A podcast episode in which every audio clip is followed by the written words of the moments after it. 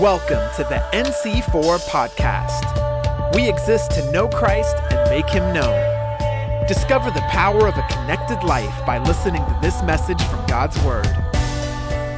Good morning once again, everyone. Our reading for today begins in John chapter 8, 30. As he was saying these things, many people believed in him. So Jesus said to the Jews who had believed in him, If you abide in my word, you are truly my disciples, and you will know the truth, and the truth will set you free. They answered him, We are offspring of Abraham and have never been enslaved to anyone. How is it that you say you will become free? Jesus answered them, Truly, truly, I say to you, everyone who practices sin is a slave to sin. The slave does not remain in the house forever, the son remains forever. So, if the son sets you free, you'll be free indeed. I know that you're offspring of Abraham, yet you, yet you seek to kill me because my word finds no place in you. I speak of what I've seen with my father, and you do what you have heard from your father. They answered him, Abraham is our father. Jesus said to them, If you were Abraham's children, you would be doing the works Abraham did. But now you seek to kill me, a man who has told you the truth that I heard from God. This is not what Abraham did. You are doing the works your father did. They said to him, We were not born of sexual immorality. We have one father, even God. Jesus said to them, If God were your father, you would love me. For I came from God, and I'm here. I came not of my own accord, but he sent me. Why do you not understand what I say? It is because you cannot bear to hear my word. You are of your father, the devil and your will is to do your father's desires. He was a murderer from the beginning and does not stand in the truth because there's no truth in him. When he lies, he speaks out of his own character, for he is a liar and the father of lies. But because I tell the truth, you do not believe me. Which one of you convicts me of sin? If I tell the truth, why do you not believe me? Whoever is of God hears the words of God. The reason why you do not hear them is that you are not of God. The Jews answered him, Are we not right in saying that you're a Samaritan and have a demon? Jesus answered, I do not have a demon, but I honor my Father, and you dishonor me. Yet, do not, yet I do not seek my own glory. There is one who seeks it, and he is the judge.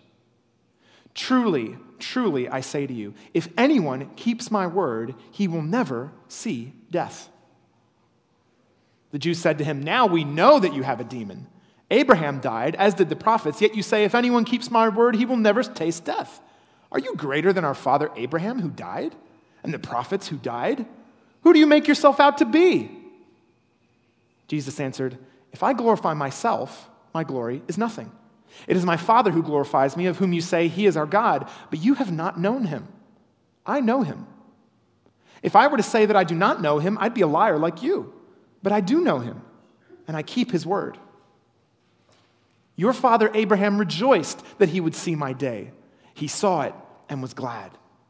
So the Jews said to him, You're not yet 50 years old, and you've seen Abraham? Jesus said to them, Truly, truly, I say to you, before Abraham was, I am. So they picked up stones to throw at him, but Jesus hid himself, blind, out of the temple. As he passed by, he saw a man blind from birth. And his disciples asked him, Rabbi, who sinned, this man or his parents, that he was born blind? Jesus answered, It was not that this man sinned or his parents, but that the works of God might be displayed in him. We must work the works of him who sent me while it is day. Night is coming when no one can work. As long as I am in the world, I am the light of the world. Having said these things, he spit on the ground and made mud with the saliva. Then he anointed the man's eyes with the mud and said to him, Go washed in the pool of Siloam, which means sent. So he went and washed and came back seeing. The neighbors and those who had seen him before as a beggar were saying, Is this not the man who used to sit and beg? Some said, It is he. Others said, No, but it's someone like him.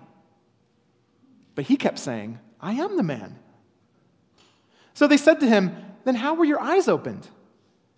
He answered, The man called Jesus made mud and anointed my eyes and said to me, Go to Siloam and wash. So I went and washed, and received my sight.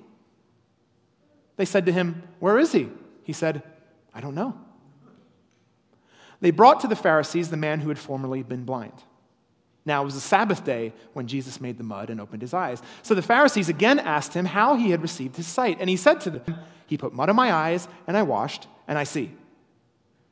Some of the disciples said, This man is not from God, for he does not keep the Sabbath. But others said, How can a man who's a sinner do such signs? And there was a division among them. So they said again to the blind man, What do you say about him since he's opened your eyes? He said, He is a prophet.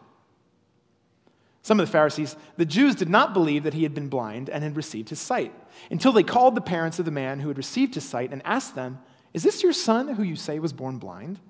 How then does he see? His parents answered, We know that this is our son and that he was born blind, but how he now sees, we do not know, nor do we know who opened his eyes. Ask him. He's of age, he'll speak for himself. His parents said these things because they feared the Jews, for the Jews had already agreed that if anyone should confess Jesus to be Christ, he was to be put out of the synagogue. Therefore, his parents said, He is of age, ask him.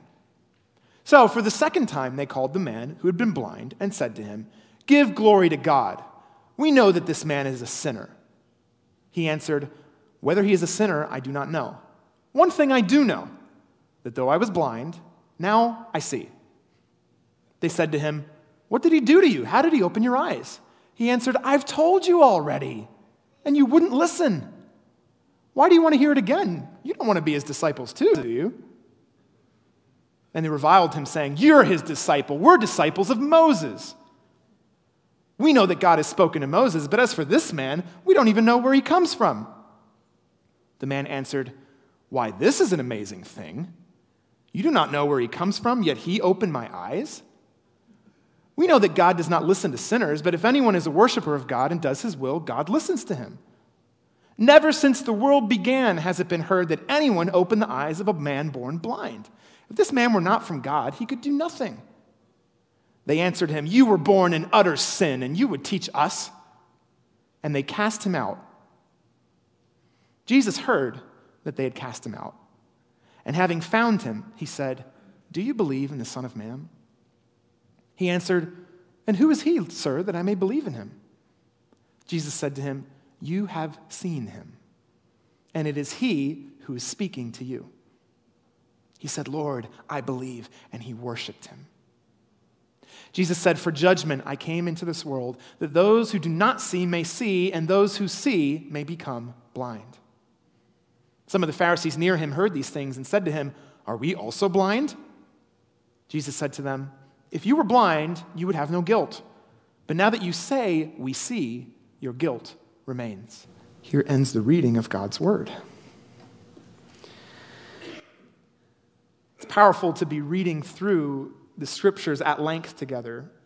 Um, at least for me, it's maybe not something that we'll do every time, but we thought it was important for this uh, to really root and ground ourselves and make sure that we read the whole book that we're studying together. And so today's the sixth, method, uh, sixth message in our series that you may believe, looking at the Gospel of John. And with every portion that we're reading, the interpretive question that's going to help us get to the bottom of what John is all is talking about is how does this passage point to true life in Jesus? Because remember, John says, I'm writing these things so that you may believe and that you may have life in Jesus' name. And so last week, Julius Asunga gave us this masterful teaching on John chapter 8. Uh, and if you've missed any of the weeks, you can go back and watch them online or uh, listen to them on our, on our podcast. And uh, in John chapter 8, Jesus declares, I am the light of the world. We're looking at Jesus' signs and his I am statements. And so today, as we focus on John chapter 9, uh, in the fifth sign, um, Jesus repeats those words again. It says, as he repeats, I am the light of the world, that's when he healed the man. And it's, it's so profound that as the man hears those words and goes and washes, he sees light for the first time. And so, Jesus here, he's using an instance of physical blindness to teach us something about spiritual blindness. And the question, I think, running through this whole sign is this If Jesus is the light of the world, what exactly does he enable us to see? And if Jesus is the light of the world, how is it that not everybody sees him? So, the title of the message today is Healing the Sighted. And we're going to see three things the compassion to see others, the humility to see ourselves, and the grace to see Jesus. All right, so let's begin with our first point the compassion to see others. So, we've picked up the story sometime after the Feast of Tabernacles. Uh, that was spoken about last week. And Jesus and his disciples, they, you know, they've had this run in uh, with, with um, the, the crowd of Judeans there. And um, Jesus leaves the temple. And so they're walking along and they come across a man with congenital blindness. He was born blind. So his disciples say, Look, a case study in the problem of pain. All right, so they look to the side of the road, and voila, it's a ready made sermon illustration for their next talk. Uh, and the talk is called You Reap What You Sow.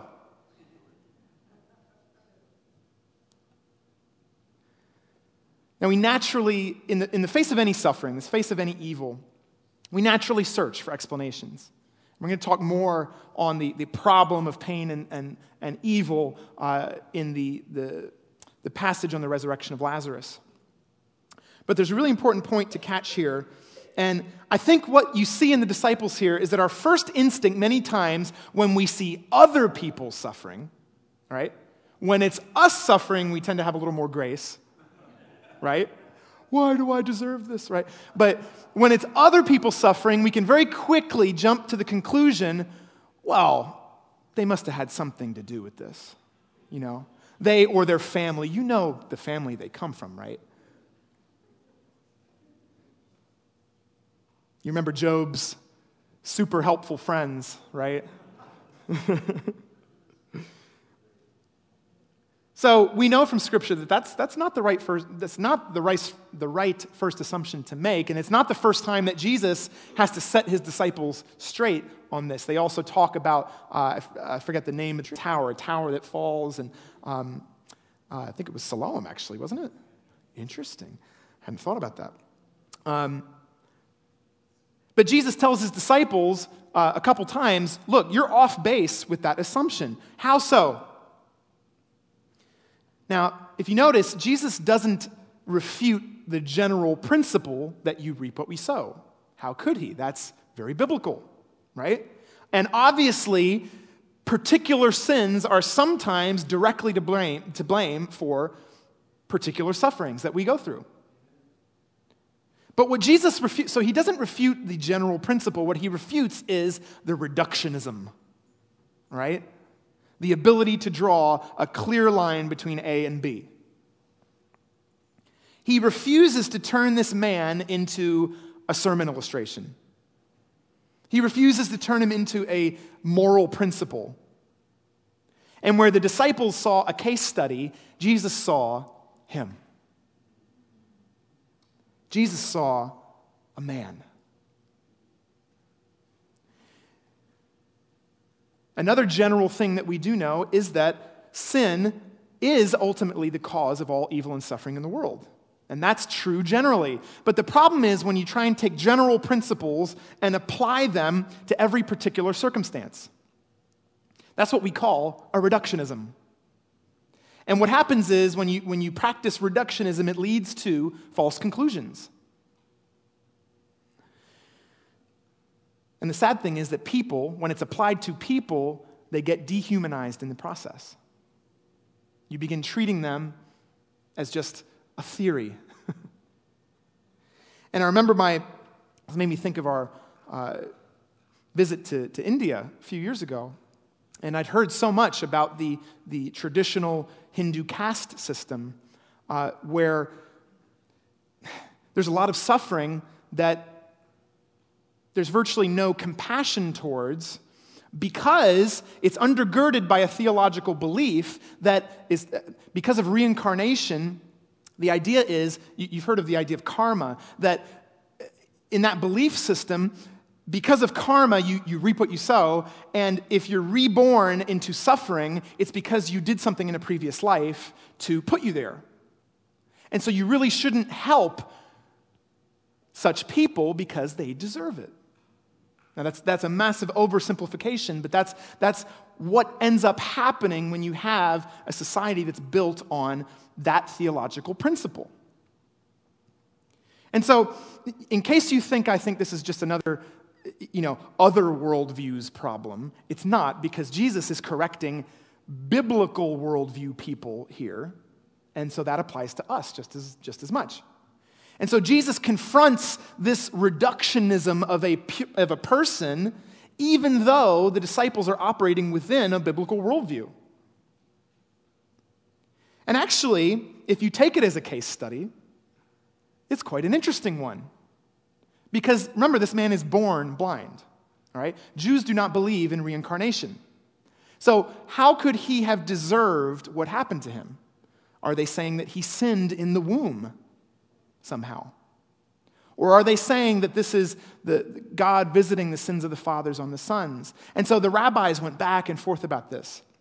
And they, they would argue kind of ad nauseum about this. But Jesus says both of those things miss the point. What is standing before, sitting and begging before you is not a theorem, is not a theological conundrum, but a person, a human being. He's an image bearer of God. And his role, Jesus, and the role of us as his followers, he says, is to do the works of God whenever we encounter evil and suffering. He says that the point is not getting to the reasons behind why this happened. The point is when you encounter evil, it's doing the works of God. Yeah? And so, why can Jesus see this and not them? Well, I think throughout this passage, there's this interplay between what you could call natural light and supernatural light. And I think a lot of times we think of natural and supernatural as opposed. Don't think of them as opposed. Think of them as one being a higher dimension than the other. Has anyone heard of Francis Schaeffer? Okay. He was a, a Christian apologist and philosopher that was uh, very well known in the 70s and 80s, especially. And uh, he used to say that we live in a two story universe. So on the bottom floor is the finite, material world. This is what you call nature, the natural world. But on the upper floor is um, meaning, value, purpose, and this is supernatural. It's, it's above the natural, super meaning above. And so some would say, it's a very common belief, started with David Hume, that super, the supernatural is a violation of the natural. But it's no more a violation of the natural than a cube is a violation of a square. A cube contains squares, but it's a higher dimension. It contains depth, where a square just contains, you know, um, it's, it's a it, 2D, right? It's a higher dimension. There's no sense of contradiction. And so um, Schaeffer says if you only live on the bottom floor, life is ultimately absurd. If all you acknowledge is the material, the natural universe, then human existence has no essential meaning, no essential value or purpose, because you can't derive those things from purely material things. The best you can do, and this is what the best materialist philosophers will tell you how to live your life, you have to make up your own purpose in life. You have to, because life ultimately is absurd, you have to inject purpose into your own life which is great. That's, that's a wonderful way to live until you have a dictator who thinks they have a better vision for how your life should go. Now, how do you judge between what is right and wrong? What is actually the purpose and meaning and value of a human life? There's no way to arbitrate when all you're living is in that bottom floor. When nature is informed by supernature, when natural light is informed by supernatural light, that's the only way that we can arrive at meaning, value, and purpose. And so that's why we can say the next point here is that Jesus' light reveals our true value. Jesus' light reveals our true value. when you're speaking purely by natural light, all you can say, the best you can say about humanity is that we're a particularly complex, accidental, carbon based life form, which is wonderful. There's a lot of glory in that. Uh, you know, you can watch lots of uh, documentaries uh, with, with deep British voices, and there's a lot of, uh, you know, David Attenborough, and there's, there's, there's an incredible amount of beauty and glory purely in the natural, right? But you can't get from what is to what ought to be. That, that's, a, that's a jump. And so, if you're purely speaking by natural light, all we are at base is a particularly complex carbon based life form. So, how do you determine the, value of such a life form? Well, what you're left with is that the value is determined by what that life form can contribute to the species or contribute to society. How strong they are, how beautiful they are, how, how, how talented they might be. And so, where does that leave a man like the man in this story? Born blind, whose fate in life is condemned to begging on the side of the street. Well, you don't have to be a great scholar of history to know where that ends up. Let the horrors of eugenics and Nazism and the Holocaust teach you where that kind of reasoning leads. But let's bring it home a little bit more because this is not just a problem out there. These are problems that we're talking about in the human heart. And it made me think of I don't know if any of you um, have ever lived in a place where there are a lot of people in need, and especially maybe people um, begging on the streets. And, and living in a few different European cities, um, that's been the case for my family. And the deeply convicting thing is that you can very subtly begin to train yourself not to see them. You may go to a place as a tourist and you say, wow, there's so much need here. How can people live here with all of this need around them? And it's because you begin to tune it out and you begin simply to not even see it anymore. And so, what happens in that case is that you're actually tuning out the human value and human worth of these people. And very often, you can use the excuse, well, it's their fault. If they wanted to do something about it, they could. And that becomes an excuse, and it gets us off the hook. But what happens when you view humanity through God's light, through Jesus' light? What we see, and you can't get this any other way except supernatural light, is to say that every human being is made in the image of God. It's one of the first things that we find out about humanity that God created. It's made in His image.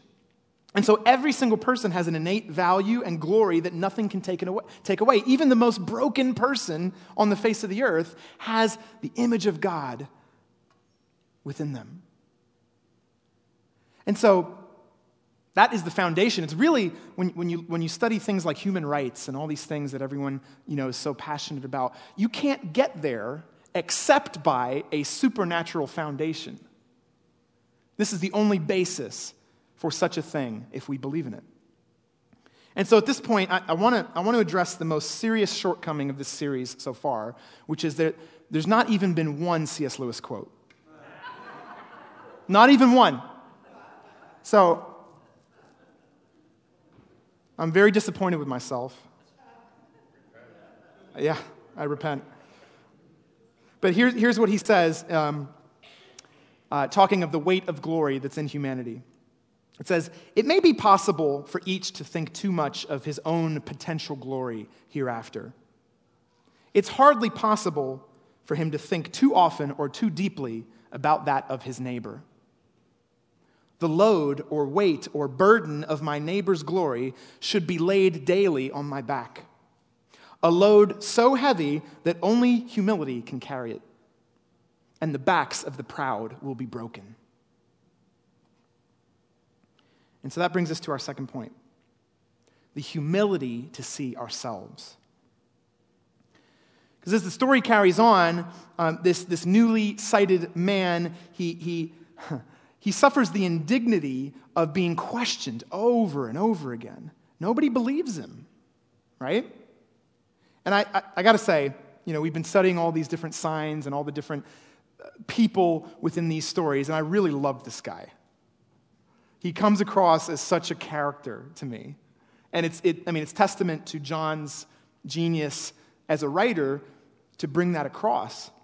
It's such a contrast to the paralytic that we met in chapter 5, who was kind of sniveling and self seeking. And this guy, he's, he's, he's sarcastic, he's brilliant, you know, he, he's, he's funny, and he turns the tables on the Pharisees. This beggar puts challenges to them that they can't answer. They're, they're, they're reduced to just calling him names, right? And so, after the fourth time of being asked the same questions, he starts playing games with them. And they're asking, supposedly under the guise of trying to get to the truth, right? They're investigating, they're trying to get to the truth. But, but what he eventually finds out is they're, they're not interested in truth at all. And it makes me think of um, uh, there's a leadership consultant called Peter Block, and he talks about uh, when, when you're casting a new vision and you're constantly being asked the same questions, even after clarifying and clarifying and clarifying, you're constantly being asked the same questions. What's happening is it, the person is no longer seeking clarification, it's a veiled form of resistance. They don't agree with the vision, right? And so, by the fourth time that he's being asked the same questions, um, he, he eventually sees that they're not looking for understanding, they're refusing to understand. And so the question to the disciples was Can you see this man? And I think the question for the disciples becomes, uh, for, the, for the Pharisees is, Can you see yourselves? So the man born blind obviously had a big problem, right? Everyone could see this man had a big problem in his life. But the suggestion here is that even worse than being blind is being blind to the fact that you're blind. There's something worse than being blind, and it's being blind to the fact that you're blind. If you can't see but don't know that you can't see, that's even worse. Now, a lot of you know I, I grew up in a ministry called Bethel that helps people. Um, it, it, it's, it's disciple making among drug addicts. And um, in case you think that's all fun and games, you know, people in addiction are not their best selves, let's just say. they're not living their best life now.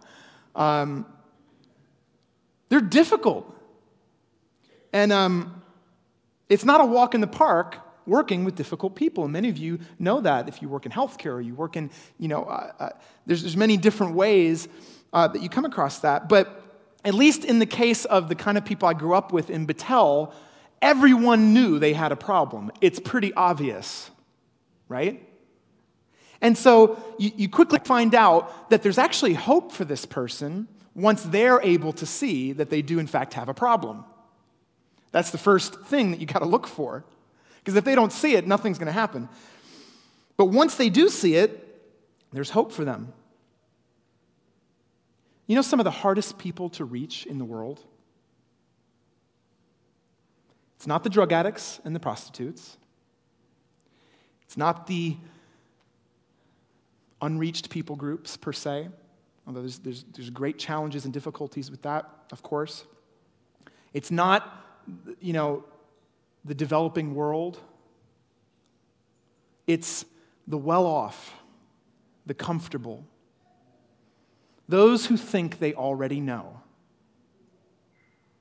And this is really the unique challenge that Christians in the, the, the West um, really face. It's the unique challenge of how do you do missions in a largely post Christian Western world. Because here's the thing you can't teach someone what they think they already know.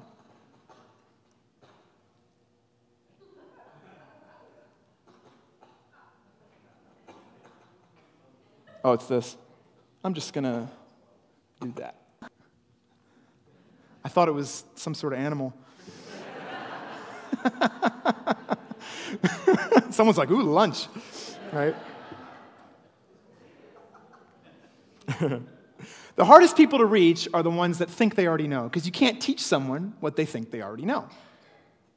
And there's an increasing amount of people in our part of the world who think they know what Christianity is all about, and they've rejected it. And the reality is, the vast majority of people that you'll encounter that think that are actually quite ignorant about what this good news is, or they've been very misled. And so, huh, what about the people who think that they know and they think they've accepted it? Well, most of the time, I think you'll find that what they've accepted is what's called moralistic therapeutic deism, which, if you, if you, if you boil it down, it, it's this this is the worldview I'm a good person, therefore, God will make me comfortable. Yeah? That's why it's therapeutic. And it's deism because God's not really involved in any other way except to make me happy. And when he doesn't make me happy, I get angry at him. But so so in, in the Greek, that translates to be a nice middle class person. and the thing that's hard about convincing a middle class person that they're a sinner is that so much of being middle class is about being respectable, being a good citizen, right? And so, Jesus tells us this is, these are some of the things that make it so hard for a rich person to enter the kingdom of God. And it's not, it's not really to do with the riches themselves, it's to do with the heart attitude that says, I'm fine on my own. I understand the way the world works. I don't need you very, thank you very much. Right? What do I need saving from? And so that's why Jesus knew that affluent and morally respectable people are some of the hardest people to reach with good news because they assume it only applies to other people. And so here's the thing the next slide here Jesus' light reveals our true sickness. Blaise Pascal said that humanity is this astonishing contradiction. We have both this indescribable greatness and we have this unimaginable wretchedness within us. And Jesus actually shows us both. He shows us we're made in the image of God, and yet that image has been broken terribly by sin. And so when you stand in his light, you see both. You see, look at the glory of humanity restored in the image of God in Jesus. But then, if you begin to look at yourself in that light, it reveals just how sick we are before Him.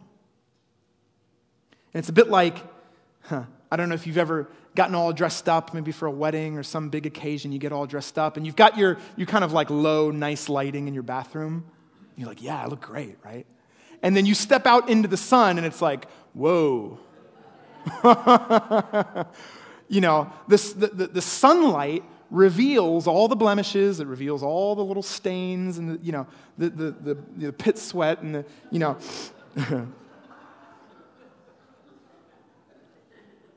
or maybe another example would be you're playing pickup basketball and, you know, you're the best player on the court like Phil and uh, you feel amazing. you know, and you're just killing it, right? And then Michael Jordan turns up. hey guys, can I play? You know? And as soon as you're in the presence of actual greatness, you begin to see the reality of who you are and what you offer. You begin to see your own mediocrity. And so, this is why Jesus said, I came into the world for judgment. And you say, wait, Jesus, didn't you just say in chapter 3, I did not come into the world to condemn the world, right? Well, yes. But here's the thing because Jesus is the, the source of salvation, that's his purpose in coming. It says God loved the world, so he sent his son, right? So that we could have eternal life. But in that very same coming, he's also a source of judgment. Why? John 3:15 says, as Moses, list, as Moses lifted up the serpent in the wilderness, so must the Son of Man be lifted up, that whoever believes in him may not be condemned. Oh, sorry, whoever believes in him may have eternal life. And it goes on to say, uh, whoever believes in him is not condemned, but whoever does not believe in him is condemned already because he has not believed in the name of the Son of God. And it's a reference, that's a reference back to Numbers 21, where Moses lifts up the, the bronze serpent, and to be healed, the people needed to look at it. But if they didn't look at it, that serpent became a symbol of the serpent that was biting their heels and was judgment. And so the same symbol. Jesus on the cross, if you look to him for salvation, it's a symbol of life. It's a symbol of forgiveness. It's a symbol of freedom. And yet, that very same symbol, if you turn away from it, becomes a symbol of judgment. It becomes a symbol of the seriousness of the condemnation of, of sin. And so he gives us the freedom to respond to this. And it's like a doctor who, in order to give us the cure, he first has to tell us, You're sick. If you don't do something about this, you're going to die. If that's true, that's the most loving thing the doctor can do for you. And so he gives us the freedom to respond to this. And Pascal said, in faith, there's enough light for those who want to believe, and there's enough shadows to blind those who don't. And so, through, through healing a blind man who knows he can't see, he speaks to the spiritually blind who think that they can see. And that brings us to the third and final section here. The, the scripture reading does not count as part of my time, okay? all right? So I'm within my window here, guys, all right? All right, the resolution of this story, it, it comes after this man who has, he's, he's not only suffered terribly because of his disability through his life, watch what happens to him. He's betrayed by his neighbors. They turn him in to the Pharisees, right? Um, he's abandoned by his parents. And then he's villainized by the establishment, and they kick him out. He began as an outcast, he ends up as an outcast. And it says, Jesus, when he heard that he was cast out, he went to him. Jesus again finds the man. And remember, he has no idea what he looks like because Jesus, when he healed him, he sent him away to wash, right? And when he came back, Jesus was gone. So the man has still never seen Jesus. He sends him to the pool of Siloam. And it's interesting that that is the same word that's used in the prophecy of Genesis 49 that says, um, the scepter will not depart from Judah until Shiloh comes. In Greek, that's Siloam. And so John tells us it means sent. Jesus is saying, I am the sent one. That Abraham, Isaac, Jacob, uh, uh, Moses, David were waiting to see. I am the one.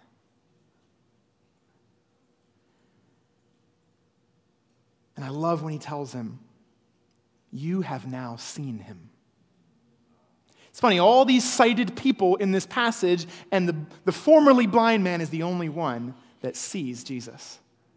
Really sees him. And what happens? The man bows down and worships him. So it's, notice, this guy still had some questionable theology, all right? He didn't fully understand who Jesus was. He did not know that he was bowing before the second person of the eternal Trinity. You know, how was it that he was able to see him truly for who he was, but the Pharisees who knew Scripture, were good, respectable people, couldn't see it? Or refuse to see it? And the answer, I think, is grace. James 4 6 says, God resists the proud, but he gives grace to the humble. And just as this blindness, the, the, the, blindness was no fault of his own, his sightedness was no merit of his own. The only thing that he did was receive it from Jesus. Jesus took the initiative at every step, right? And so what that tells us is that the only reason that anyone can see Jesus is by grace. It's a miracle. Because our hearts are naturally prideful and resistant to God. If you find yourself looking to Jesus and you find him beautiful and you want to bow down and worship him, that is a miracle of a changed heart. And so, what grace does is that it awakens us to an entirely new form of life. And this is what I mean, all right? So, as we've been tracking through this gospel, um, there's already been four signs, four miracles. And they've all had to do with restoring life and the senses. I hadn't thought about this until I looked at this. So, the restoration of the senses, all right? Taste and smell are restored through turning water into wine and feeding uh, the, the, the 5,000. He restores the sense of touch to the man who couldn't feel his legs, right? He restores a sense of hearing to the nobleman who, uh, who, wanted, to come, who wanted Jesus to come touch uh, his son, and Jesus said, Listen to my word. Take my word. And so here we see the sense of sight being restored. And in a sense, one way that you could define what life is, is that it's the ability to sense your environment. So every life form, to some extent, has a, a sense of its surroundings, right? So plant life has um, the sense of, it's sensitive to heat and, and cold, and it's sensitive to light and dark, right? Animal life keeps those things and takes it a step further. So, animal life has all our five senses sight, taste, touch, smell, um, and hearing. Human life goes further. So, humans not only have five physical senses, but we have an aesthetic sense. We have a sense of beauty, of truth, of goodness. And so, you, these, you see these dimensions being added layer by layer on top of one another. They don't contradict one another, they go, they build on one another. And so, in the same way, Jesus shows us a kind of life that's alive even more. A, a, kind of life that's even more alive to our surroundings, and it's a supernatural, spiritual life. A new dimension of reality. And so the conclusion is this Jesus' light reveals our true cure. In this fifth sign, Jesus again he uses a physical sensation to point to a spiritual sensation. You know, to the wedding guests in Cana, he said, You can taste the wine, but can you taste the coming age of the Messiah? To the paralytic, he said, You can feel your legs, but can you walk with me? To the nobleman, he said, You want a touch from me, but will you listen to my voice? To the crowds, he said, You've been satisfied with fish and bread, but are you hungry for the bread of heaven? And now, to those who are blind and yet think they see, he says, Will you admit your ignorance and come to me and learn? Or will you let your pride keep you from seeing an entirely new dimension of life? You can't learn what you think you already know. But to those who humble themselves, in John 1, it says, He promises to anyone who does accept Him, He gives the right to become a child of God. So, in closing, I want to pose a couple challenges to you. I'm going to invite the musicians back up. We're going to, we're going to end with another song of, of worship, and it really is a song of worship. And I want to pose a couple challenges to you as we end this. At the start of the year, uh, Paul Stewart had a, a prophetic word that expressed that 2022 is a year for us to clean up our act. And I've seen a lot of that coming through this series. And it also said um, to, to allow the light in. And so, the first challenge I want to put to you, and you guys can begin playing once you're up. Um, if I were to tell you that Jesus is about to shine his light into your life, what's your first reaction? Does that sound like, oh no, what's he going to find? Or does it sound like, wow, what am I going to see? Right?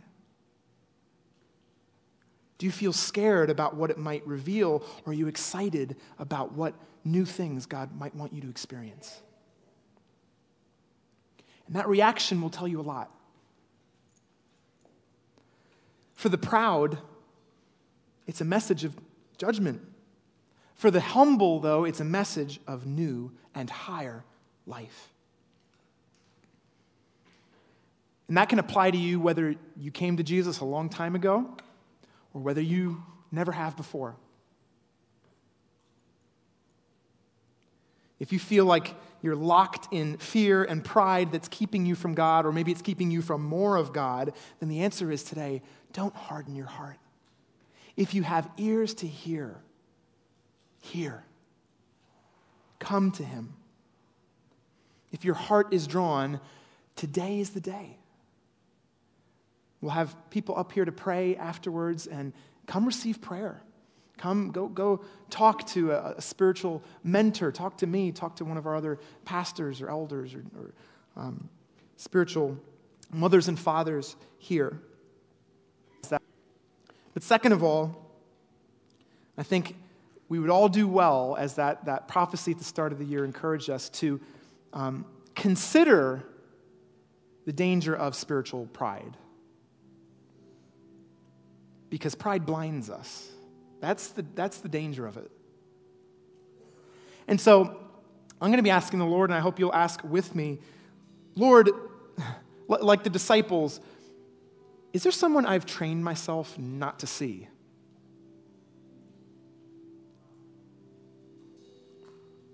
How can I begin to carry the weight of my neighbor's glory? Lord, give me more compassion to truly see others. And I'm also going to, I'm also going to be asking the Lord, like the Pharisees, Lord, reveal any area of my life where I've become too prideful to learn from you. Show it to me. I don't want to be blind. Lord, is there any area where I've become too wise to learn from you? Give me the humility to truly see myself. And lastly, give me the grace, Lord Jesus, to truly see you and to order my life around you. Would you stand with me and pray?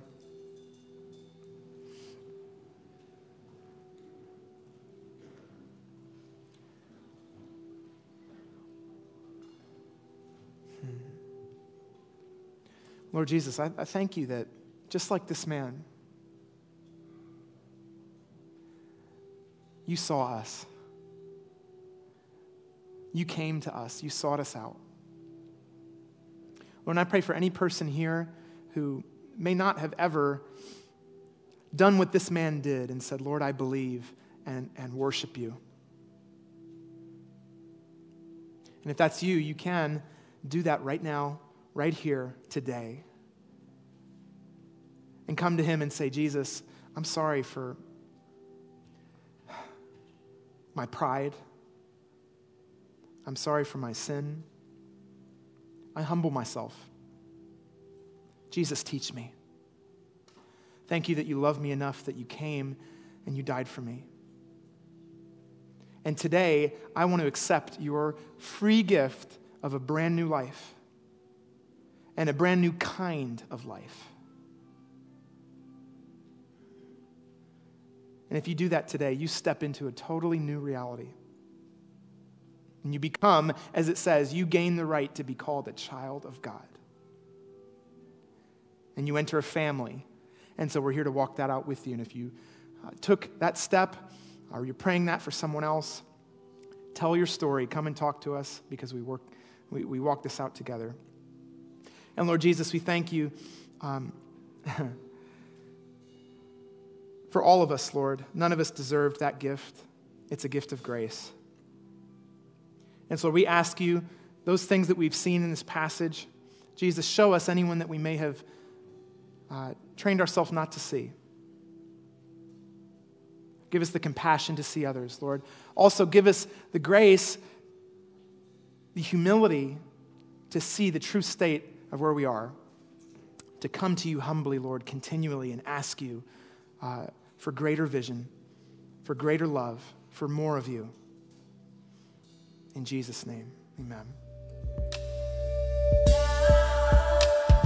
Thank you for listening to the NC4 podcast. For more info, visit our website at nc4.org. We believe in the power of a connected life. If you prayed to give your life to Jesus today, we'd love to help you walk it out together. Just text the word Jesus to 610 816 6062.